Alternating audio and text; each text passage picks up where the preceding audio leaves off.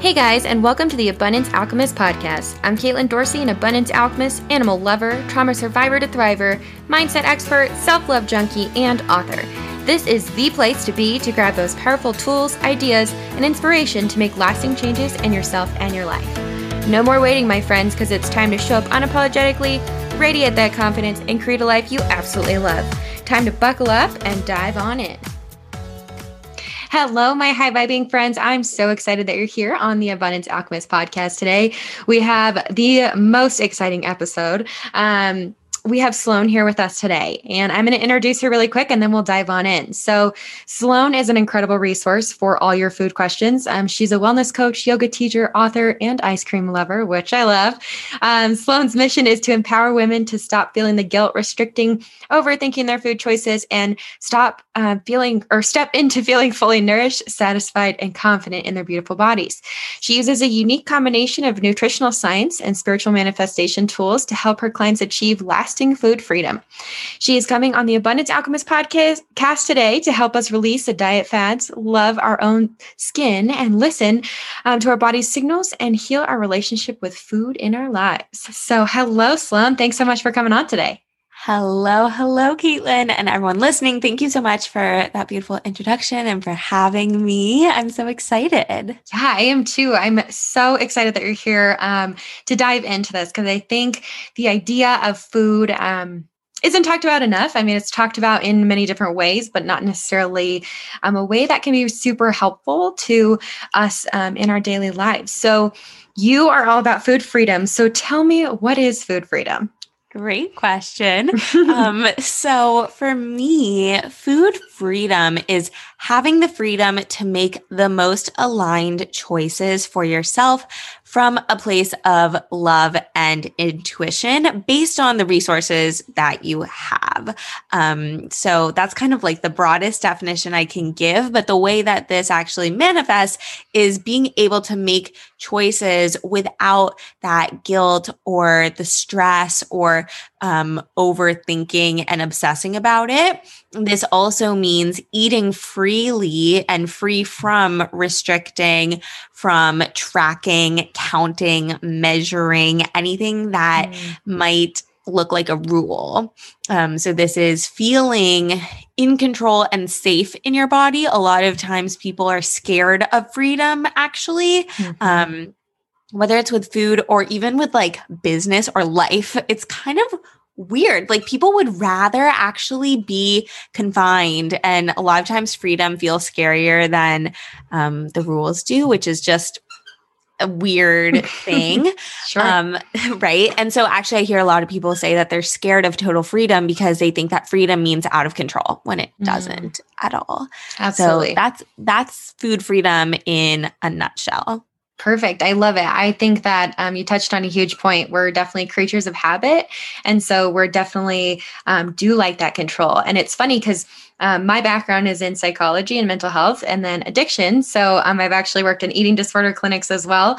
Um, so that's why I was also drawn to you because I think, um, again, it's something that needs to be talked about. But with that being said, we look at when humans are given so many different choices they struggle to make any choice and i think that really happens with food is or there's that fear of when there's so many choices or there's freedom and they don't have a way of you know counting carbs or calories or whatever it is there's just kind of this panic and this almost like shut down and freeze mm-hmm. um, of not being able to even choose anything Completely. And that's why I incorporate spirituality and abundance principles into my coaching because that's where the safety and the security and the control comes from. Mm-hmm. Um, it's funny because I was just talking to my mom a few hours ago and she reminded me that I am still a recovering control freak. Um, that's kind of how, that's like where my food and body journey was rooted. It was mm-hmm. rooted in control. And my spiritual, I don't really love the term spiritual awakening, but my discovery of spirituality and my dive into it was also really focused on healing control. Um, mm-hmm. and that's like one of the main things that I hear from people and that my clients come to me for is like this feeling of overly controlling, overly obsessing, wanting to release control, but still feel in control. And it's this Mhm. paradox. I call it the control paradox in my like course. That's literally what I, you know, how I describe it because it is weird, you know, when Yeah. you're saying that you're going to trust the universe or your body. Mm-hmm. Part of allowing everything to fall beautifully under control is surrendering. Right. It's Yep. really difficult sometimes. It is. No, I love that. I actually have a blog called um, The Power of Surrender, and it talks all about how it is this paradox of where you're feeling like you're out of control, but it's really the thing that allows you to move forward in your life because when we control, we restrict and we keep ourselves small. We keep ourselves playing in that. So I love that you're um, touching on that and using that in your course. That is so incredible. Completely. It's so it's something that I haven't really seen any other like food or um like health person talk about. And I'm like, Mhm. you can't leave this out, people. Right. Like Yeah. this is everything. it is. So tell me how food freedom is different than um, just intuitive eating because we hear a lot about intuitive eating but i know that Mhm. um, when we chatted before that you kind of mentioned that they're different so um, tell us about that Yeah. So there's food freedom, there's intuitive eating, and then there's my method, which is eating with love and intuition. And I would say all three of them are kind of different. okay So I would say food freedom is more of like a state of being Mhm. in a state of living. Um, and yeah, it's it's more of like the big picture, the big idea. Intuitive eating is a lot of times seen as like a method or a framework or a way of eating, um, kind of how you pick and choose and deal with food. Mm. And while I think that, you know, there's so much good about intuitive eating, I found a lot of flaws in it, which is why I incorporated some of those um, practices and ideas into my method of eating with love and intuition. And so, intuitive eating, there are like 12 or so principles. Okay. And these principles are basically telling you to, you know, get rid of the food rules, eat what you want, Mhm. honor your hunger, honor your fullness, etc. And so a lot of people will start kind of with those 12 principles and like breaking down the rules, etc. Mhm. My issue with that is that you're telling someone who used to have rules to have principles instead. Mhm.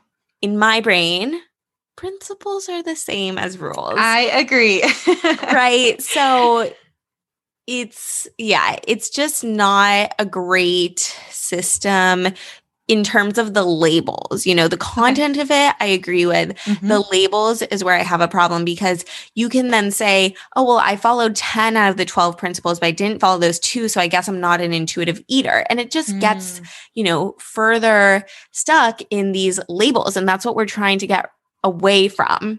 Right I never want my clients to feel like they're failing Mhm. at this. And so that's why I say this is about eating with love and intuition. And you can't fail at eating. Mm. So perhaps sometimes your intention of love and intuition isn't 100% there, but we're not going for perfection. right But in that way, eating with love and intuition is more about a way of being than like a 12 step thing or like, you know, a way to eat now, but then later on you're going to go to a different set of principles or rules or whatever it is. Mhm. Yeah. So, in my practice, eating with love and intuition is about eating with love for the physical body. Of course, gentle nutrition is important. Yes, we Mhm. love fruits and vegetables. Um, it also means eating with love for your mental well being. So, this means actually eating some foods that we know help with stress and anxiety or foods that are going to make you feel happy. So, like ashwagandha, for example, if you're feeling Mhm. stressed, eating that is eating with love for your mind. But it's also about, you know, the energetics of it and putting yourself in a situation where you're going to be eating without the stress and the guilt and the anxiety. And then the third part is eating with love for your spiritual and emotional health. Mm. So, you know, that's where maybe the desserts come in um, or French toast for dinner. Love doing that. I'm like, this is my soul. Yep. Right. And then the intuition piece is how you're going to de- decide the what, the when, the how, like what's the content of the food. And as I mentioned, this spiritual piece is really important because a lot of intuitive uh, eating practitioners say that your intuition just tells you what you're craving. Mm-hmm. And that's like 3% of what your intuition mm. actually does. Yep. Right. And so that's why I teach all of my clients how to really activate and trust their intuition in general and then learn okay well where is that guiding me with food decisions with you know exercise decisions etc so it's a lot deeper than just what are you craving mm-hmm. today? I love that. I think that um, you hit on some amazing things but the the biggest piece is i really love that you bring in kind of the science and the nutrition piece with that spirituality piece. I know that um, I think that's really what's lacking in a lot of what is offered in society today. Um, not just in this in that field, but also um, even like I like I bring my traditional practices in mental health counseling and bring in spirituality because we're such complicated beings. We function on so many different levels and we have so many different decisions each day. Um, one thing that I did hear you say that I do want to touch on is you said that a lot of times intuitive eating will talk about um, how to honor that you're full or how to notice if you're hungry. And those are super important. But how do we do that? Because to be honest, I feel like we've gotten away from truly understanding like what does hunger feel like? What does being full feel like? Because we are not paying attention to what our bodies are doing. And especially I think when a lot of us get to this place where we're like, okay, I want to lose weight but I don't want to be unhealthy, or I need to gain weight and I don't want to be unhealthy.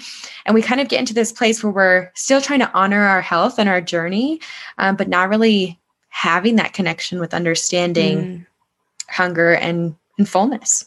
Completely. So I do have some clients, especially the ones that binge quite mm-hmm. frequently, mm. that they feel like they don't know or they don't get hungry anymore because they're mm-hmm. constantly eating. Or I have one client who realized that when she was like super hungry, that's when she would binge. So now she eats snacks throughout the day, even if she's not actually hungry because she's scared of feeling hunger. Mm. So for her, what we're doing right now is kind of cutting back on those snacks that aren't necessary. Mm-hmm and allowing her to actually feel hunger mm. because we all have moments, you know, where like you did wait too long to eat. Sure. And you feel, you know, like ravenous, like mm-hmm. your stomach is audibly growling, right? Now, we don't want to get to that place mm-hmm. ideally, mm-hmm. but sometimes that's a good reminder to be mm-hmm. like, oh, right, like this is how I feel when I'm hungry. Like for me, I can't focus when I'm hungry. Mm. And I feel so scattered and I get, you know, kind of antsy, maybe anxious and, you know, a little bit moody, like definitely on the hanger scale, mm-hmm. right? so if I'm like really absorbed in work and I'm not necessarily paying attention to my hunger, but I start noticing like I can't focus, I'm like kind of getting annoyed right now. I have some of those other cues to remind me like, oh, well, let's like take a step back.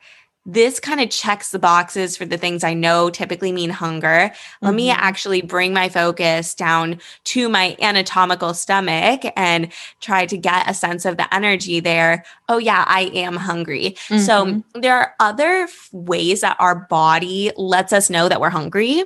So mm-hmm. if you feel like you've numbed out your hunger cues or you're just not really sure where they are anymore, mm-hmm. It can be helpful to assess if there are any other cues that your body is giving you.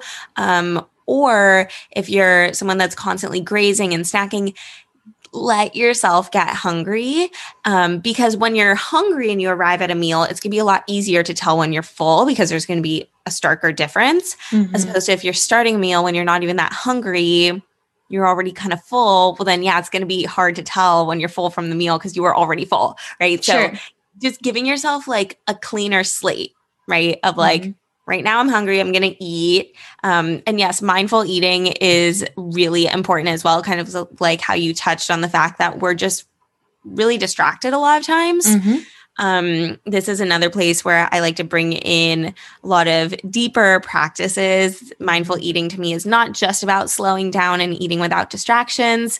Um, I love Eckhart Tolle's books, and he has so much about mindfulness and really about mm-hmm. the fact that it's an embodiment of like your essence and, mm-hmm. you know, being in each new now moment. And so this is another space where I kind of teach my clients mindfulness in mm-hmm. general.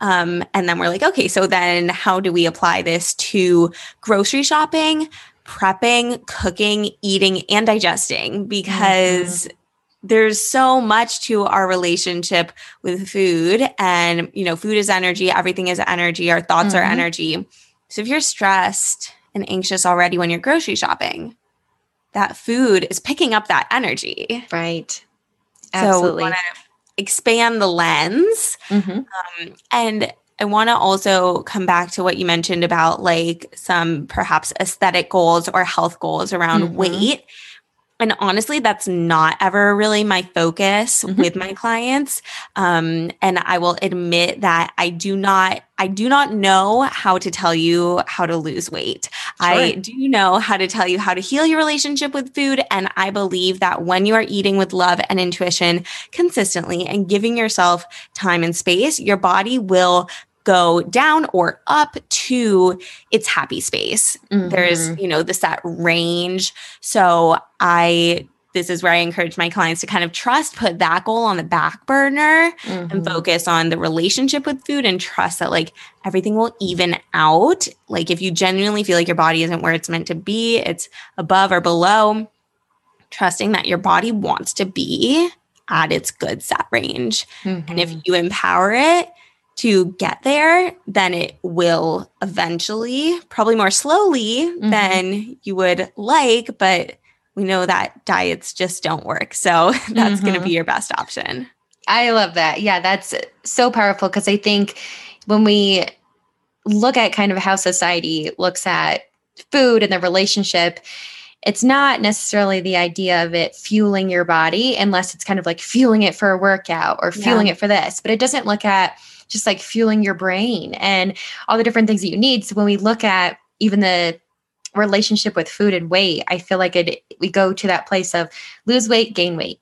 Um, mm-hmm. So I, I like that you touched on, you know, your body will even out to that happy place. Cause I always say, um, that when you start doing the work and you start really tuning into your body and working on that mindfulness and being present, the things that you need to process and release that you might be holding within your body come up and they process out and then you are able to fluctuate and be in that happy space and again that that power of surrender like you mentioned before um such powerful stuff totally yeah, yeah. Uh, and you touched on the emotion um, a little bit. You've touched on it multiple times, and I want to go back to that piece because we hear a lot about emotional eating. Um, so just I'm just going to stick it at that, and you just go with it where you will. Okay.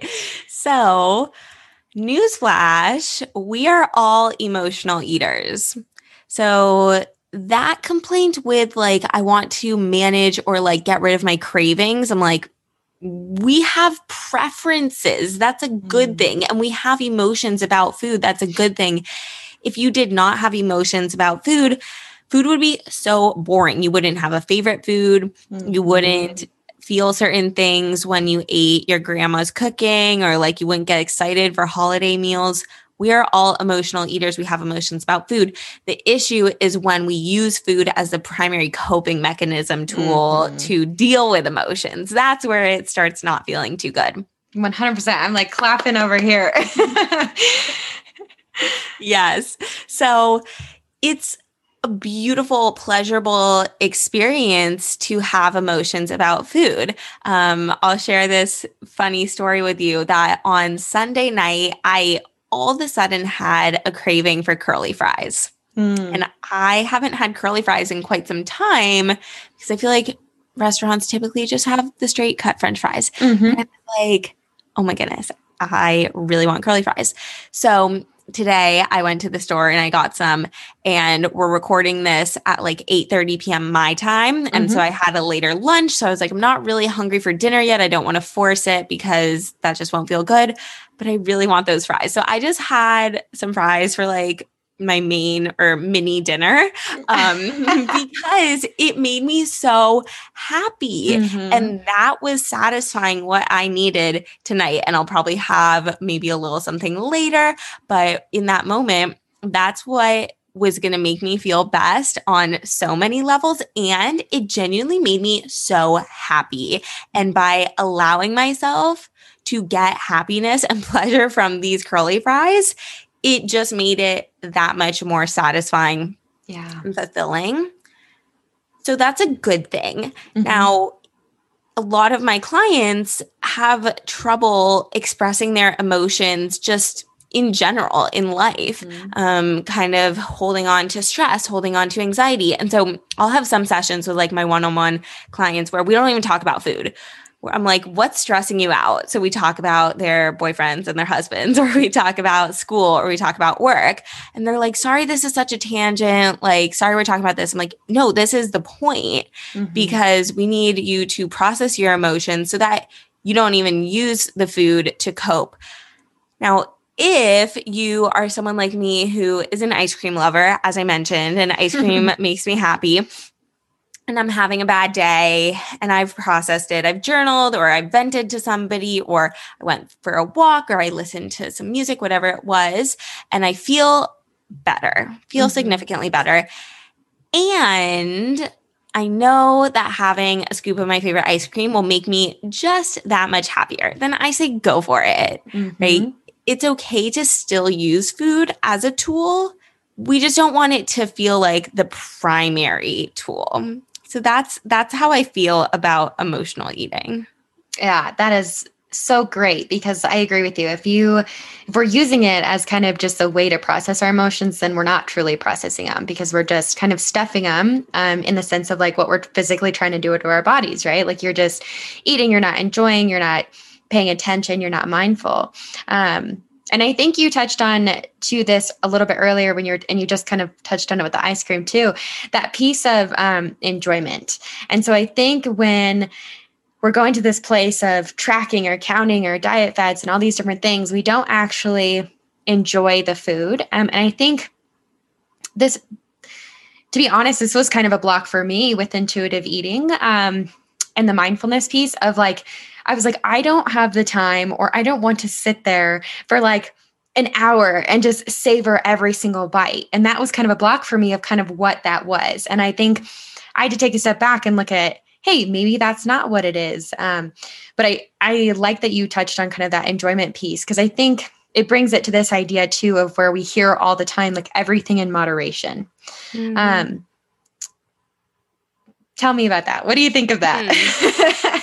I mean, I suppose I agree that, okay. like, yes, I think that, you know, you should include everything that you desire. Mm-hmm. My issue with it is I feel like it's a phrase that diet culture has kind of stolen because mm-hmm. it's saying mm-hmm. it's kind of like a fake um permission. Like, yeah, you can enjoy that, but in moderation, right? right? And then everybody kind of creates their own definition of like what quote moderate looks like. Mm-hmm. So I feel like when I do hear that phrase now, I'm like kind of like, uh, it's kind of icky. Mm-hmm. I would just rather so many other phrases like, right. um, enjoy it and eat it now if it feels nourishing to you in this mm-hmm. unique moment. Because ice cream might feel nourishing and good for me right now because I'm in the mood for it and, you know, I'm really like craving it. So it'll really satisfy this thing within me. But if my friends are having ice cream and I'm not really in the mood for it, but I force myself to get a scoop anyway just to like fit in, mm. not necessarily supporting me and supporting my health in that moment. Same food, different situation. Mm-hmm. So I feel like there are just so many more nuances to it than just everything with moderation. Um, mm-hmm. Um, I mean, I do think that variety is important and that you don't you there's a way to you know eat too much of even a good thing. So mm-hmm. i agree with that but i just think there are so many other better ways to discuss it. I would agree. It's kind of like the idea of a cheat meal. It's just like ugh, that doesn't feel good. No. Like i don't want to like cheat my body and like cheat my diet to enjoy something. It's just mm Yeah. I'm sure you've heard that one a lot and are not a fan. it bothers me so much. I mean, like words are also really important to me. Um, and like just the way that we label things. So like cheat, yeah, like what's that saying about you and what's that saying about your body or like junk food? Like, okay, well, if you're gonna eat it, you're calling your body a garbage can. So mm-hmm. that's not mm-hmm. great. Um, and like clean, what does clean mean? Mm-hmm. Yeah. No, I love that. Um, the very first episode that I did actually was all about um, how our thoughts interpret how our body reacts and how that puts our actions into play. And so we were talking about the power of words and the power of your mm-hmm. thought. Um, and how it really matters because it's what you're telling yourself and the you know ruminating thoughts and the repetition are what actually comes out in your life and it tells your body how to react. So when you touched on that piece too about if I'm stressed and then I go grocery shopping and the food feels that stress, and it's it's also like so I mean it's crazy how many levels it affects us too because if you're saying I'm stressed, you're telling your body to release that, you know, on the, the physical level, that um, stress hormone of cortisol. And then you're also repeating that message, which is keeping that hormone in there. And then you're giving that energy to the food and then you're putting that food in your body. It's just, it's a really um, intense process. And i think you've really done an amazing job of showing even just in you know the short time we've been talking about how many different ways and how many different thoughts and like aspects of even choosing a food um, has. Completely. And i want to broaden it even further by offering the idea that eating with love and intuition can empower you to live with love and intuition. Because mm-hmm.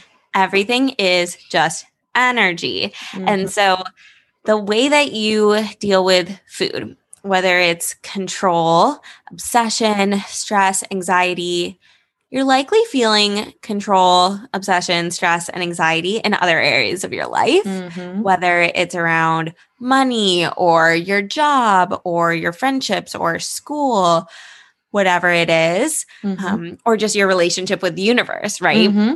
And so when you learn how to eat with love and intuition, you can apply those same things to all other areas of your life. Like I've had so many clients manifest money Mm-hmm. and change jobs to a more aligned job and move cities. Mm-hmm. like we've literally just been talking about food, but I mean, we haven't been. That's the entire point. Mm-hmm. Um, like, like, so many clients have like changed jobs or like moved um, mm-hmm. because it inspires so much. Like you're going to be eating at least probably three times a day, every day for the rest of your life. Mm-hmm. So this really matters. And I just see a lot of people also complain or worry about how their relationship with food is affecting their social life and mm-hmm. their friends and family. Like mm-hmm. when we kind of get to the bigger why, like, why do you want this? So many people say, because I want to be able to like go out to eat with my family and, you know, not cancel plans because I'm scared mm-hmm. um, and actually show up and like enjoy my company instead of freaking out mm-hmm. and obsessing about how much oil the kitchen used. Or I want to be able to go out to eat ice cream with my friends and like not plan a two hour workout the next day. Like mm-hmm. that's why this is not just about food, it's about living your life again, mm-hmm. um, which is why I'm so passionate about it. I love it. Yeah, it, that's so, so true. I mean, it's something that I think a lot of us don't think about. Um, and even just looking at like more the traditional psychology world, like looking at some of those behaviors you mentioned can be classified as different eating disorder behaviors. And that's a label. Putting that label on it is never really helpful. This is where I differ from the traditional sense. I don't like labels. I don't like um, kind of, you know, putting parameters around people. But when we are looking at it in that sense, if you're looking at this idea of a lot of times the diagnosis will go for an eating disorder of um, you know, like, oh, that's the only thing. We'll look at like, that's the only thing that they can control in their life. So they're latching to that control, or, you know, they're just looking at the aspect of the eating behavior. And a lot of people will struggle with understanding eating disorders because they don't understand that it's way more than just the food. Oh my it's, goodness. Yeah. Yeah. It goes to, I mean, the mental aspect of things and thoughts. And like you just hit on, like, it's not just as simple as, I, you know, want to be skinny or I want to do this. It goes to the point of, you know, I want to be able to enjoy life with my family and my friends. And so I love that you hit on that is even these labels that we're assessing to people in society and trying to give them treatment for some of the ways that traditional therapeutic approaches are still looking at it from a place of it just being a really misunderstood behavior. Yeah. Um, which is yeah. why I love that you bring this kind of spiritual approach of mindfulness and, you know, really understanding like your body. And like you said, when you have the power to, or when you're re empowered to really pay attention to making the decisions about what you're putting into your body it empowers you to make decisions to move forward and then you're fueling your body so that your brain is working better and you're feeling empowered in mm-hmm. yourself and you're present and all these beautiful things and the ice cream with the happiness i mean i love that you turned it around to it's okay to feel so much emotion um, when you are eating because i think again society has kind of stigmatized the idea of emotional eating and how it's mm-hmm. negative of like oh you're just had a bad breakup go eat a whole container of ice cream and it's like you know these stigmas and labels are not helpful. So i love that you kind of break away from that and um, are not coming on it. I was concerned about bringing somebody on the podcast um, to talk about this idea because i really wanted to make sure it was somebody that wasn't perpetuating the same things that society and standards are. So I'm super pleased with this conversation. That's all I'm saying. Oh, good. and I, I think, hope every, right? I hope everyone listening is too. yeah, I agree. I think that everyone listening is going to get so much out of it because it's really um, I think what Sloane and, and I are really on the same page with is empowering you guys to get back to this place of enjoying yourselves and totally. letting go of what doesn't serve you. Um, you know, I talk a lot about in with my clients of like letting go of obligations, letting go of this um, the stigmas, the labels, the things you don't want to do, saying no, setting boundaries, all these different things, but not in a sense of, I think, again, with boundaries, like we look at it like closing in on us. And it's again, it's this beautiful boundary or thing in place that allows us to expand mm-hmm. and allows us to be strong in our own power and to step into our power, which is obviously what the Abundance Alchemist podcast is all about. Completely. yeah. I love it. Yes. And I think that's such a good point. Like having boundaries to fill yourself up and protect yourself so that you can expand without, you know, pushing yourself or um, spreading yourself too thin. And what you mentioned about some traditional therapeutic approaches. Um, yeah, I have so many clients who have like already been through traditional eating disorder recovery mm-hmm. or they work with therapists also but it's just not about the food. That's mm-hmm. why I don't give meal plans. I also don't work with people who like might need a meal plan to yep. become weight restored. Um, but my clients, they don't need meal plans. And when we just focus on the food and what you're eating or how you're working out, it's just the surface. Mm-hmm. And as long as you stay there, you're just kind of using a band aid to cover up the root of the issue, which is about self worth mm-hmm. and control and safety. Mm-hmm. I think safety is really, really key also with like this control and surrender and trust. Um, and when I tell people this, they're like, oh, yeah, that makes a lot of sense. yeah, absolutely. Um, and you hit on to the idea of meal plans. Um, I was reading something the other day and it said that we could all exercise the exact same and eat the exact same thing and we would all still end up with different bodies. And it's so true. Yeah. I mean, we don't think about the fact that we're all different we think about the fact of like oh we're all humans so we should all just like do the same thing and like we'll be fine we'll get to what we need to be right? Um so i love that the the meal plan piece um is tough for me. I don't like that structure you know i've we're all so guilty of trying diet fads and I have tried many over the years, and meal prepping was the one, or like meal plans was the one I struggled with the most, um, just because it is so restrictive. Mm. Um, and there's no joy in meal plans, no matter how many people want to argue it, there's not. yeah, it's it's a lot. Um, totally. Mm-hmm. Yeah. So yeah, and I find that Oh, go ahead. Sorry. I think you lagged. no, no, fine. Okay. Um, I was gonna say I find that when you're focusing on a meal plan and you're relying on a meal plan, you're just essentially training your brain and your body to trust something outside of yourself when the entire point is to help you trust your own internal wisdom, your highest self, your intuition. So Couldn't another point against the meal plans. Yes. So um, you kind of touched on the piece of like the self worth, um, but I know that you know we've we've t- talked about eating with love and how this really does stem down to empowering yourself and loving yourself. Um, what do you feel like are some ways that um, our listeners can practice playing around with self love and eating? Totally. So Hmm, this can go so many different ways. It really mm-hmm. depends on like where your self-limiting beliefs are coming from mm-hmm. as it pertains to food. So, I have some clients who when we dig deep, we realize that they don't feel worthy of like success in general. And so mm-hmm. then they binge to like self sabotage any kind of success. Mm. So again, not really about the food. And this will show up in like school or career mm-hmm. as well. Um, this is also a lot of times about like where we equate worth. So mm-hmm. most people unfortunately equate their worth to productivity or their looks. And so they feel like, okay, if I wasn't productive in my work or I wasn't productive in the form of exercise, then I don't deserve, you know, all of the meals or I don't deserve this cookie. Um, or, you know, I don't look like her, so I need to eat less. Right. Mm-hmm. And so yes, that is less about wanting to be thin and more about, well, what do you think that thinness will get you? Okay, it's like being more loved, maybe, or feeling mm-hmm. more accepted.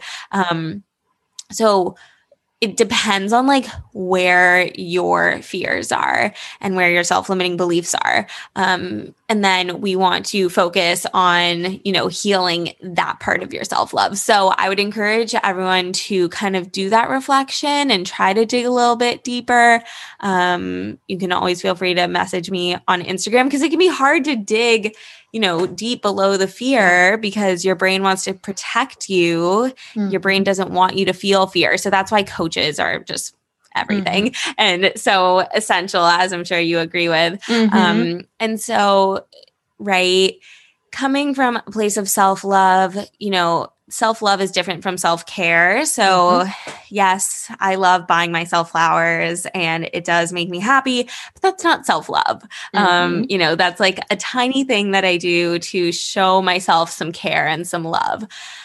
But self love, it's kind of uh, it's so energetic it's hard to put into words sometimes you know mm-hmm. um, but i think that it's so individualized it's really about like your worth and this is where i think spirituality has helped me and my clients as well recognizing that like we are a part of an expansive abundant universe so like who are you to say that you are not also inherently abundant and mm-hmm. expansive and limitless that's like always the truth that i come back to and i remind my clients of and myself like who am i to say that me, a tiny, tiny, tiny little human on a speck of dust in this entire universe, mm-hmm. is not also part of this ever expanding, limitless, abundant, you know, love centered space. Mm. So that's where I I really take from the universe and remember that, you know, we are a part of the universe. We are a part of nature. Everything is meant to work out perfectly for you. And when you hear affirmations like this, like, you know, the universe always has my back or my success is inevitable. Um, it's always this or something better. If you hear that and you're like, that's BS, Hmm. That's where you want to examine okay, well, what voice is telling you that that's BS? Where did that come from? What is it saying instead? So that can also be a way to kind of figure out where your deeper roots are from like kind of working backwards, saying, like, well, this is what, you know, apparently, quote, the truth is, which I believe the truth is, right? Mm-hmm. And there's blocks, you know, keeping me from believing in that where are those blocks from and where is that guiding me towards that can be a good place to start pinpointing where you have a little bit more work to do yeah, that's awesome. Um, definitely same thing. I always kind of start with that with my clients of like, where are the blocks and what can we, um, you know, identify those and how can we shift them? Um, but I also think you hit on something really, really powerful that I just want to reiterate um, is that thing of like when you get to the idea, or when you're looking at the idea of like I don't look like her, so I'm not worthy, or you know, in that comparison place, or um, you know, if I look like this, I'll be happy, or I, will deserve that cookie, or whatever it is. Um, you touched on the point of like what is the feeling and the emotion behind it, and I always tell people that the biggest thing that is missing from traditional ways of manifesting um, and traditional practices and you know all these different things of when you hear things about like vision boards and you have that beautiful model on your vision board you're like i want to look like that. The thing that blocks people often from getting there is yes their own self-limiting beliefs but also the fact that they're chasing a thing they're not chasing the emotion of why they actually want that and so you hit on that behind the emotion of like what is the emotion you feel like you'll achieve or what are you trying to feel by achieving that. And I think that's, again, once you identify that emotion, your brain knows how to move forward, your body and your intuition awaken. They're able to help guide you and step into that abundance because we don't create abundance, we create our lack or our blocks um, because the abundance that's already there. We, like you said, I love how you said that of we are this abundance. We are part of this ever expanding universe and this beautiful process. So, um, that emotion is huge. Yes, yes. And honestly, that's something that I have to remind myself of almost mm-hmm. daily. It's so easy to chase a physical thing, a material thing, or even an idea of something. I was discussing this with a previous business coach and one of my like business besties. We kind of call it like we hold each other accountable and we're like, why does everyone want, you know, in like the business world, why does everyone want $10,000 months or what does six figures mm-hmm. actually mean? And it's just, you know, with I always I love using money as an example because mm-hmm. it relates to food in so many ways. And like if I were to give you a hundred thousand dollars, but I said, you know, Caitlin, you can't use it. You can't mm-hmm. invest it. Um, you can't take it out. You can look at it, I guess, but you can't do anything with it. Would that give you any sort of joy or satisfaction? No, absolutely not. right. So it's not actually, or what if I said, okay, here's a hundred thousand monopoly dollars, right? Like these are pieces of paper, but they're valueless. That's not mm-hmm. what you mm-hmm. want. Mm-hmm. Um, so same with body image, like you don't actually want a thigh gap or abs. You mm-hmm. want what you think mm-hmm. it'll give mm-hmm. you. Right. And especially when it comes to body image, a lot of times, most times, it's not going to give you that thing that you want because you're training your brain right now to feel whatever it is that you're feeling, whether it's worthless, ashamed, mm-hmm. disgusted. Once you get to your quote dream body, if you haven't shifted anything internally, nothing will shift internally. Mentally, mm-hmm. nothing will shift. So, I actually have a program on body confidence, and I recently released one of the episodes just about, or one of the lessons that's mm-hmm. just on comparison as a, um, a free lesson for anyone to access. Um, so, I can send you the link, Caitlin, if you want to yes, share that.